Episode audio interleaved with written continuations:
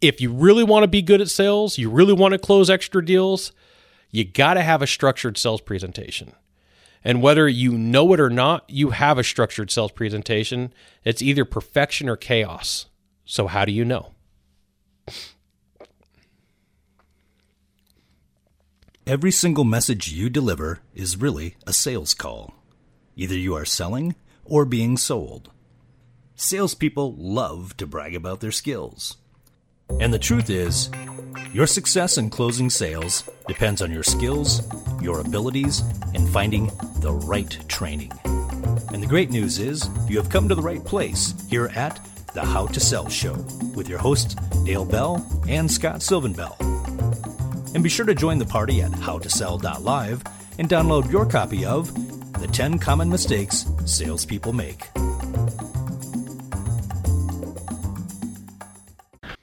Aloha from Sacramento, California today. Today's a fantastic day. I'm coming to you live from the How to Sell Show studios on episode number 196. Why structured sales presentations help you close the deal. Well, at least that's what the title is working on paper right now. It may change slightly in the future. And I want to start by telling you a story. I recently went to a live event and I watched a person present. And during this presentation, it became very clear that the presenter was flying by the seat of their pants. And it was very frustrating. There was no structure, there was no organization, and people were genuinely lost and confused. And there's a reason why I bring this up because there's times where I ride with salespeople, and it's very evident that they have no no style that they're working from. They don't have an order of operations. They don't have a timeline built. And what ends up happening is they fly by the seat of their pants. And flying by the seat of your pants in sales is predictable to lose sales, but it's not predictable to close deals. So it's predictable in the negative, but not predictable in the positive. And there's a lot of times where I see salespeople go into this process. And remember, I watch from the pilot co pilot seat. And I'm watching and I can see the point where the buyers get lost, where the consumer is just like, this is not, this is not working for me. And your clients know when you are prepared. They know when you're spinning information. You may feel like you're masterful at spinning content and that you can do things on the fly. And the truth of the matter is, very, very few people can do that and do it well. The majority of salespeople, the majority of presenters, their their downsides are revealed. Their non-ability to present. So, you know, what's interesting is like sometimes when I watch sales trainers work, there's times where they walk into a room and I can tell they've got no agenda. They're flying by the seat of their pants. I've seen this so many times. I've seen this from people who are supposedly really good at what they do. And at the end of the day, it's just their name is the thing that carries them. They really don't have anything to offer. And so, like, I want you to think about this. There's probably been a time where you've watched a presentation, you're like, I can't put my finger on why I don't. Oh, it feels like we're talking in circles. Now I know. Salesperson's not prepared. There's probably been times where you've called, been called into a meeting and you're supposed to watch somebody and they don't have anything prepared. You know, they, they come into the room and they're like, all right, well, you know, how's everything going? Like, that's not, that's not a, a sales meeting. That's like a fakery. That's, uh, that's not the way that it's done. And so, like you as a sales pro can tell who is a sales Joe. And I want you to understand your buyer can too. They pick up on this, they know. They absolutely know. And your buyer deserves a better effort. They really do. Your, your buyer deserves that because like you're going to be up against competition who take their job, their role seriously. And so just so you know, before I do an episode of the How to Sell show, I usually line out notes. So I'm I'm going off of a structure here. And the reason for that is so I don't wander, so I don't get lost. So I have some ideas and some context of things that I can share with you because I got to I got to let you know that even with structure and even with this information, sometimes I'm like, "Wait a minute, where was I at?" And I have to pause and then I have to clip my podcast so that it makes sense. So it, it takes some work and effort. But the thing for you is you don't get to do that real time. If you're in a live presentation, it doesn't work that way. You know, you you've got like one shot, one opportunity, one chance. You know, they, they say you got one opportunity to make a first impression. And like you got one opportunity to impress people on a deal. So I was recently working with an organization and I had done a ton of research. Like I went into the weeds research in this company and I knew stats and things that nobody else did. And the owner looked at me and he said, How much time did you spend researching the company? And I said, Probably about eight hours. And he says, That's probably eight more hours than anybody else. Now, has it netted a deal? Not yet. But the owner recognized that I had spent more time than anybody else. This one's on a follow up process. You know, not everything's an instantly closed deal. Sometimes it takes some work. And so, just a reminder too, you know, your follow up process has to be structured as well. That's an AKA, also known as. So, you, when you take a look at a process, you get what you put into it. And so I will work with salespeople. Companies will hire me and say, hey, come work with my team, come work with my guy, come work with my salesperson and like usually I like to see a, a, a, makeup of who this person is before I work with them because there's times where I don't want to work with salespeople who aren't prepared because I don't want to babysit. If you don't want it, how am I supposed to want it? I mean, I, I got enough things in my life to make me want it for me, but I can't force somebody to want it. And so you get you get what you put in. And so like if if you're sitting there thinking like, hey, sales is going to be easy, it's going to be a cakewalk and everything's going to be masterful, even the best closers I know have bad days. And this becomes important, especially when you're working with a script or a structured sales process. And you know what? Here's the thing. I, I gotta have I gotta have the tough conversation that sometimes doesn't make sense to people. That if you hate structure, at the end of the day, it's what gives you freedom. So I was talking to a closer today, and he's like, "I've been through twenty thousand sales calls, but I sucked to the first seven thousand to be good at the next eight, you know, the next thirteen thousand. Most people aren't willing to do that. And there is a common there's a common point for salespeople that push against the process because they they they think it's the process not closing the deal. In all realities, it's the sales presentation that's not good or that's not prepped. So salespeople will come to me and say, "Hey Scott, I got this process and I think it sucks." And I'll go, "Okay, well let's see if let's see if there's anybody else in your industry that's using that same process and is it working for them." And they'll go, "Yeah, but you know," and here's here comes the yeah buts yeah, but that guy's a fraud. Okay. So is is there is there more than one person using it? Yeah, there there's like five guys using it. But those guys are frauds. Well, you know what it comes down to is uh, there is some uncomfortable things that you got to learn in a sales process and in a scripting process. And I'm going to raise my hand and say, like in the very beginning, I hated the scripts that I was working with, but I found that as soon as I, if, as soon as I got them down, as soon as I realized what the the script was, and then I took the script and I made it my own, and then I worked off of my script, is when it worked better. But the, it's it's all about getting the pattern down. It's all about getting the recognition down. It's all about getting the process down. And when you take a look at a top salesperson and you see what they're up to, they're using a process that was either built or built by themselves. That they took the time, the energy, and the effort to go, okay, what's working? And like they go into the sales laboratory, they go into the basement, they they go into the office, whatever phraseology that you want to use to explain what closers do. Okay. And and when you think about what it takes to build a winning sales presentation, it doesn't always happen overnight. It's something that takes work. It's something that takes effort. It's something that will challenge you. And this isn't for the faint of heart. It's not for the rookie. And so I'll work with brand new salespeople and they'll go like, I got a better version of the script. I'll go, give it to me. Tell me. Come on. Show me what you got. Show me what you're working with. And they'll give me the presentation that they have and I'll say, okay, here's the objection that you're going to face. This is what they're going to tell you. This is the problem that you're going to have. How are you going to overcome it? And they'll go, oh, how do you know what you're to, what, what the person's to tell me? I said, come on, silly. I've been through so many sales processes. I can tell you where you lose the buyer. I can tell you where you're going to have a struggle. I can tell you where the problem is. So then they go, well, I'm going to run it. I'm to I'm to go out in the field and I'm to go put this thing to use and I'm to go do what I got to do. And I go, okay, okay, you're you're raging against the machine. You're fighting against the system. You got this. And we go out to the field. I'm riding co-pilot and I watch them.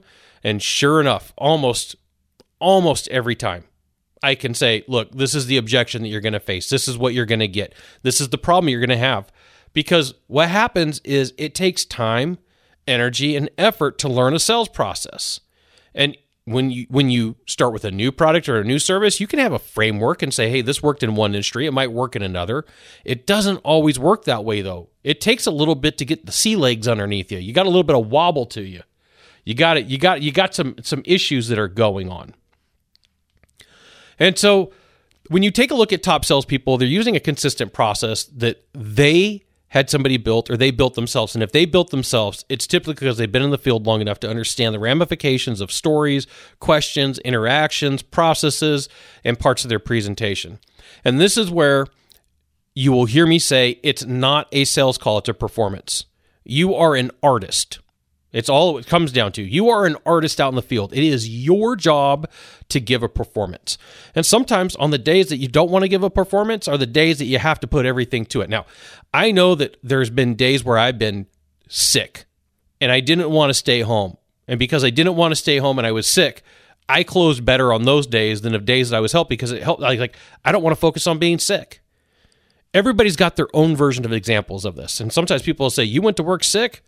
Hey, you know what? Things have changed a lot in the last couple of years. Back in the day, yes, I went to work sick. If that makes me a bad person, then that makes me a bad person. So, what I want to do is I want to give you a generic formula for a sales presentation. Because it's important to say, like, you know, here's some framework for you. It, I don't want to just say, you know, you should really have some sort of uh, structured presentation. Good luck. Hope everything works out for you. That's going to be fantastic. No. What I'm going to do is I'm going to give you seven different steps that you could do in just about any industry. That you could say, okay, I don't, nobody gave me a presentation. I can't find one. I'm going to take away your excuse. Number one, mind prep. This is all about you getting in the game. This is all about you letting loose of everything you need to go. Like I have a whole routine before I go into a sales presentation, and it's not very long. I, I sit for about two minutes and I just close my eyes and I imagine what the outcome is. They're doing business with me. I don't think about anything negative. I get everything negative out of my head. I don't care about the industry, don't care about the name, don't care about anything. The only thing I'm worried about is what do I got to do for this outcome? What's the outcome? The outcome is for them to have success. So I breathe for about two or three minutes. I think about this outcome that I want, and then I snap my fingers and I say, let's go, game time. You have your own version. I can't tell you what you got to do. So, once you do your mind prep, you're going to have your intro. And there is all sorts of work here. It's not just, hi, how are you? I'm good. How are you? No, there's posturing, there's positioning, there's priming, there's frame control, and, and, like people will judge you in your first three seconds. They're gonna they're gonna validate every 30 seconds after that. You are judged in three to five seconds. People look at you and they either like, I like this dude, I like this chick, or I don't like this dude and I don't like this chick. And so you know, when I work with with salespeople, I say, "Hey, look, let's practice your introduction. Let's practice your first two minutes." They're like, "No, let's practice closing." Like we can make closing a whole lot easier by practicing your intro and making sure that you have a very solid intro. No, let's talk about closing. That's way more interesting. I'm going to promise you the best of the best practice everything, but they also practice the intro. And I'm going to challenge you if you haven't practiced your introduction lately, you should. You should record it, you should talk to people, you should share share with others what you got. Number 3, rapport. Rapport. And there are some people who are just absolutely masterful at building rapport. And then there's people who aren't. Now, I, I, I will be 100% transparent with you. There's a point with me where small talk just drives me up the wall. And I'm like, all right, I've, I'm, I've at my, my limit. I'm at my limit. This is this is enough talking about weirdness and, and interesting things. And like, this is my kryptonite when it comes to sales. I get bored. Like, I see the pattern. I've heard the story. I'm like, come on, let's go right? This, I am being 100 trans, 100% transparent with you. If I look at this list out of all of them, the weakness that I have is not building rapport, it's holding on to attention. It's holding on to wanting to keep a conversation going. And it's it's important that you understand where you struggle. It's important for you to recognize and say, "Hey, here's where I'm having a problem. Here's where things aren't working out for me." I've pinpointed for me.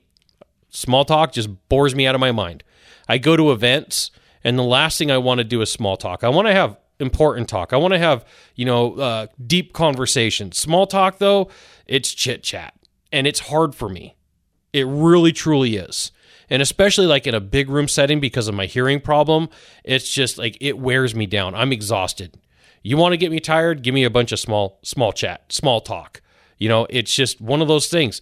I don't struggle with building rapport. I struggle with keeping rapport because like I just get like, ugh, I'm done. I'm I'm easily like, mm-mm. I see the pattern. I've talked to so many people. I know where this is going. It's not very interesting, and it, especially if the person's like a whiny, complainy person, I'm like, mm-mm-mm, not going to do it. Number four, an agenda. An agenda. I see salespeople miss this a lot. They don't set an agenda. They don't they don't explain what to expect. They don't share with the buyer, the client, whoever they're working with, the prospective client, what's going to happen. There's no future pacing. There's no, you know, here's the conversation. Now, in my agenda, just so you know, when people talk to me, I say at some point we're going to get to a budget. And if we can't get to a budget, there's no reason to continue on from here. Because I've learned early on that if people are scared to talk to me about money and I don't bring it up, then people don't talk to me about money. So when you build your agenda, you might have your own things that you want to put in there. You could say, "Hey, look, you know what? This whole conversation is going to take about 30 minutes." Great. Great. You could tell somebody, "Hey, what we're going to do is we're going to do some uh, presentation on face to face, and then I'm going to switch it over to a Zoom, and then we're going to go that direction, or I'm going to switch it over to a PowerPoint, and then I'm going to switch it whatever way that you set your agenda. I'm not telling you you have to do it my way. Okay. Number five, discovery. And in my mind, and from working with salespeople, there's a couple things that you have to find out in the discovery. You need a pain, a problem, or a pleasure. Like the buyer that you're meeting with has to have a pain, a problem, or a pleasure because if they're not, if they don't, there's no reason for you to be talking to them. Next, you need a budget. And once you have a budget, then you need a commitment that they want to do something about their problem. Now, you're not going to get this in one sentence, just so you know. This is going to take a little bit of time. And this is where your question asking abilities work towards your favor. And so, if you have a list of questions, I like to work off of a list of questions before I meet with somebody. That way, I get everything down. I, I look at it like I'm doing an interview. I need to figure out what's going on. You know, uh, when somebody when somebody's like, "Here, I'm going to give you a prescription," and they don't ask enough questions, I'm like, "Hey, prescription without diagnosis is malpractice." And I'll tell people, they're like, "Hey, can we just hurry up?" You know, I'm like, "Hey, I'm the one that's going to prescribe something here, and prescription without diagnosis is malpractice. If I if I go down that path and you don't get what you want, it's going to be because we sped up here. It was going to it would be over two or three minutes, or ten or twenty." You know, you want an outcome to happen, you're going to take those 10 or 20 minutes or 30 minutes with me. And then here's the thing uh, if one of those three things is missing, you're going to lose your deal. I'm, I'm just going to tell you you need a pain, a problem, or a pleasure. You need a budget and you need a commitment. If one of those three things is missing, sale doesn't happen. And, and I really want you to think about that. Like when you miss a deal, just go down that go down to the past because this is what I ask salespeople. So salesperson will call me up, Scott, I missed my deal. Okay, let's talk about it. List out pain, problem, or pleasure. Well, uh, you know, they're having a problem with staffing. Okay, great. What was their budget? I forgot to ask them. So where you blew it. Okay. Did you get a commitment? No, you didn't get a commitment because you, all you had was a pain, a problem, or a pleasure. You didn't have a budget. You can't get a commitment without that. So it comes down to discovery, but it also comes down to follow up questions and recapping. So, one of the greatest things that you could do in any discovery phase is when somebody says, All right, here's all my problems, here's my pain, here's my risk, here's my budget, and here's my commitment, is to go back and just say, Hey, just to make sure that we're on the same page, this is everything that you're looking for. This is everything that you want. This is all the things that you need. And if you had all of this, you would be happy. Yes. Okay. It's the recap of the discovery. It's not just the discovery, it's the recap of the discovery. It's like you know, if you listen to the podcast episodes where I talk about the fortune is in the follow up, well, the fortune isn't just in the follow up of calling somebody and emailing them and texting them and sending them videos. It's also in the follow up question. So the the most powerful thing that you could do in discovery is ask good questions, and then next to that is to do a recap of everything that that person's having issues with. Number six, the presentation. The presentation the things that you're going to talk about, the things that you're going to do, the way that you're going to get your buyer engaged, the the cool things that you have, the biggest benefits that you have for them. You know, the the features that they need. And some of this comes from your discovery phase. And if you're not asking enough questions in discovery to uncover and peel back the layers of the onion, it's going to be tough to give a really good presentation. Now, number seven is going to pop up, which are going to be objections that actually happen throughout the whole call if you're paying attention. You know, I have this belief that if people are giving me objections in a presenta- presentation, I address them as they're coming up. I don't want them to sit around and stir echoes in their brain. I want I want them to know that I'm not afraid to have a conversation that nothing really scares me. Like whatever. It's just a conversation. You know, the other day I was in my mom's office and somebody had called and they were upset. And she runs a company. And I said, I'll take the phone call. She goes, You don't know all the details. And I said, Watch, let's put them on the phone. So I started asking questions and digging in and figuring out what was going on. And I did a discovery call them because when you deal with upset people, you got to go through a discovery phase. And then you're going to give a presentation of what you can do. And then you're going to have to deal with objections. Dealing with difficult people and upset people is the same thing as a sales process. So, the reason I bring this up is you really do have objections all the way through the sales process. If you're paying attention, you can answer them real time. I kind of feel like I lost you here. There's something that, that got you wrong. I, I see like there's an issue with what, what I just said. You mind sharing me what's going through your head at this point? Whatever way you want to say it. I'm just giving you a couple of examples. You can like go back and listen to this episode, make your own list. But the thing is, is to just get used to calling things out as they are real time. Number eight, closing, asking for the sale. Well, closing is something that really confuses people because – if you give a really good presentation, you don't have to do the always be closing thing. Like, uh, there's a lot of things that I believe in in the world of sales, and then there's some things where I'm like, uh, it is kind of old, old, old, old school to constantly always be closing, because what it, what it turns out to be on your end is very needy, and it's okay if you and I disagree on this, right? There's there's some people that I know that are fantastic at sales, and they believe in always be closing. This is just a personal preference. Do you like Coke? Do you like Pepsi? Do you like do you like uh, vanilla ice cream? Do you like Rocky Road? Do you like uh, sunsets? Do you like sun sunrises? In my mind, you know, always be closing causes a lot of problems for you because at the end of the day, you're constantly requ- requiring that answer to get your own dopamine rush. So when you take a look at it, a structured presentation in the format that I just gave you is really truly meant to free you. So I got a question. What format are you using? What are you doing right now? What's your process? Do you have a process that you could map out? Like if I sat down and said, I want you to take 15 minutes and I want you to map out a process for me. Could you do it? Could you figure it out? I mean, could you put it on some sticky notes and then move some sticky notes around on a board and say, this is my, my direction? Because, like, that's really what your challenge is. You should map out what your process is. You should map out the, the organization or the order that you put it in. Because here's what's going to happen there's going to be a day where everything falls apart and everything sucks.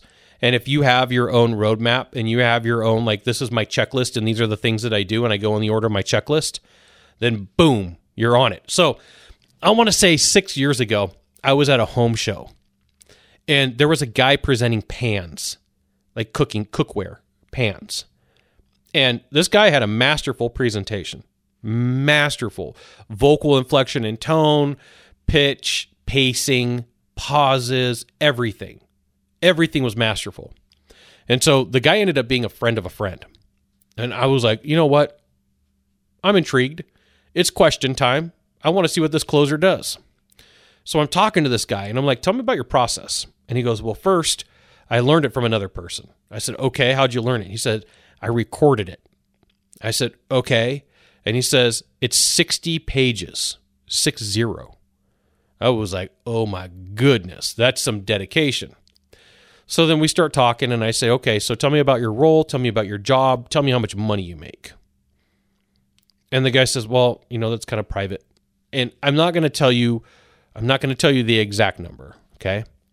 But this guy was clearing over half a million dollars a year selling pots and pans at home shows.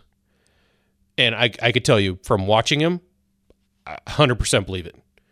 Because, like, he had massive crowd control. This dude was hypnotic to the point where I was like, man, maybe I need $4,000 pans. And I was like, no, I don't. I live by myself. I don't need $4,000 pans and I don't cook that often. I barbecue everything. I need a $4,000 barbecue.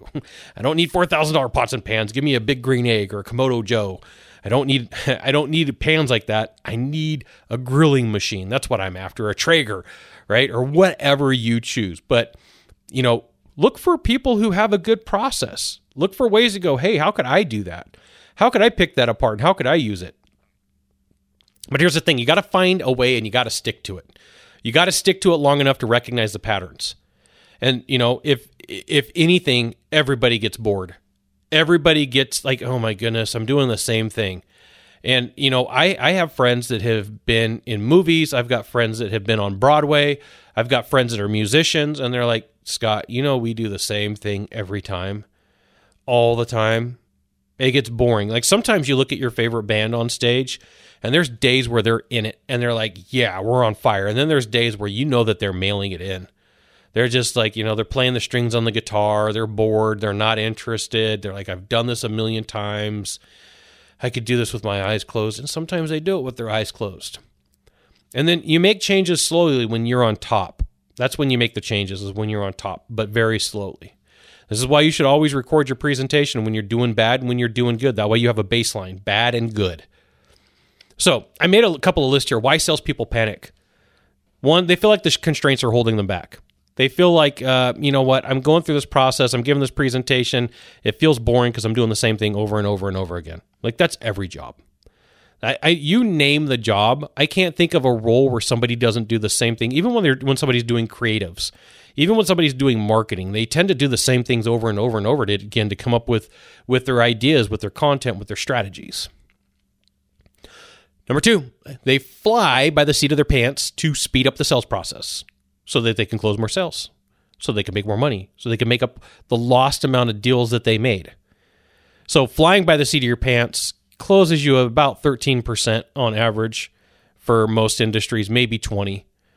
And like yes, on a Wednesday on a full moon, there's probably a dude crushing it that flies by the seat of his pants, but it is not normal. That's the thing you got to recognize, right? Most salespeople are not abnormal enough to make that happen. Most salespeople are normal. Number three, they're not making money. And because they're not making money, they do weird things to try to get a dopamine rush. They go off script, they do wacky things in a presentation. I have been the recipient of wacky sales presentations, and I got to tell you, not impressed. Not impressed. Number four, they quit just before they get good. I worked with a guy probably three years ago, and this this guy had more potential than anybody I've ever worked with. Like out of everybody I worked with, this guy had the most amount of potential. And just about the time that he was about to be really good, he was like, I don't want to do this anymore. It's not interesting. And I said, You are about to take off. You are about to be a rocket in the sky. You are about to be in outer space. You just got like another two months, I promise you. And he was like, I'm not going to do it. And, you know, I don't know if that dude has regrets. Haven't talked to him, haven't seen him. But this, you know, I, I could tell. The guy was gonna he just did not believe in himself to the point didn't he got bored got frustrated but it was going to be amazing. And there's people who come into your organization that you look around that they have the ability to be amazing and they just don't use it. And, and you know what? Sometimes that could be you too. Uh, i am not perfect. I make a, a point to say that in every podcast and every episode because i never wanted to come across like preaching. There's probably things that i could have done and and been masterful at it, but I I gave up on it before it was time. I as a kid, I was learning how to play the guitar. And I got to tell you, the single dude me wishes me going like, "Hey, I wish I knew how to play the guitar. It's a freaking chick magnet." So here's what you can do. find find a solid presentation for your industry and stick to it. Yep. Good old boring presentation that's very predictable and makes a lot of money. It's a flywheel. It is a money flywheel. Number two, practice a bunch of times. Practice a bunch of times. And then when you get bored with it, practice it a bunch more times. And then when you get bored with it, practice it a bunch more times. But you got to practice with purpose. You absolutely have to practice with purpose.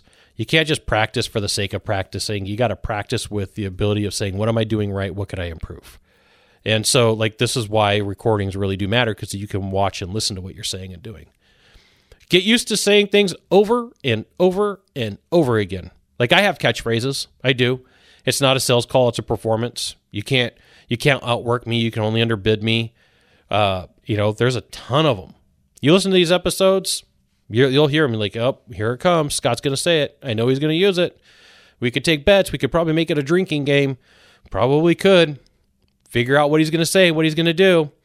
You know, it's it's important for you to recognize that people sell how they buy. Something that I say a lot. Something that I started talking about in 2009 and 2010. Be willing to get used to a boring conversation that'll make you interesting. Now, remember earlier on this episode that I shared with you, there are times where I get bored with small talk, and there are times where I get bored in presentations. There are times where I get bored when people are presenting to me, and sometimes I just I lose focus, especially if I'm tired, hungry, or thirsty. So this is uh, important for you to know is what is your kryptonite? What are the things that make you go, mm, just not into this right now? Not very interesting. Not going to do it. You know, it could be a fight with a significant other. It could be hungry. It could be tired. It could be uncomfortable. I got a back issue. And most of the time, I'm comfortable. But occasionally, my back just is like, oh my goodness. Knots, knots right around the baseline, belt line, knots right around the belt line. And it causes issues. And, you know, the real deal is we all struggle with something. It's true. The best closers I know, you know, they they have their own struggles. The weak salespeople that I know, they have their struggles. So The thing is, is to get through the fight and to have a presentation that you use consistently over and over and over again and look for the ways that you can get better. I opened this episode talking about a story of a person that presented that was flying by the seat of their pants and it made it difficult to want to watch the presentation. And it's not very often that I go out and I actively complain about things.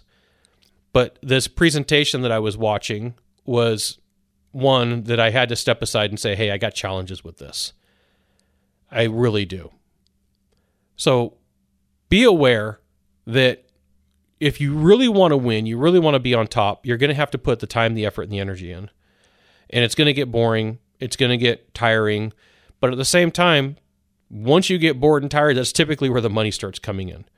That's usually where things happen. I saw a presenter say, Look, if you can predict what's going to happen in a presentation, that means that you're ready and masterful, and you really don't need as much training as you think that you do. So there you go.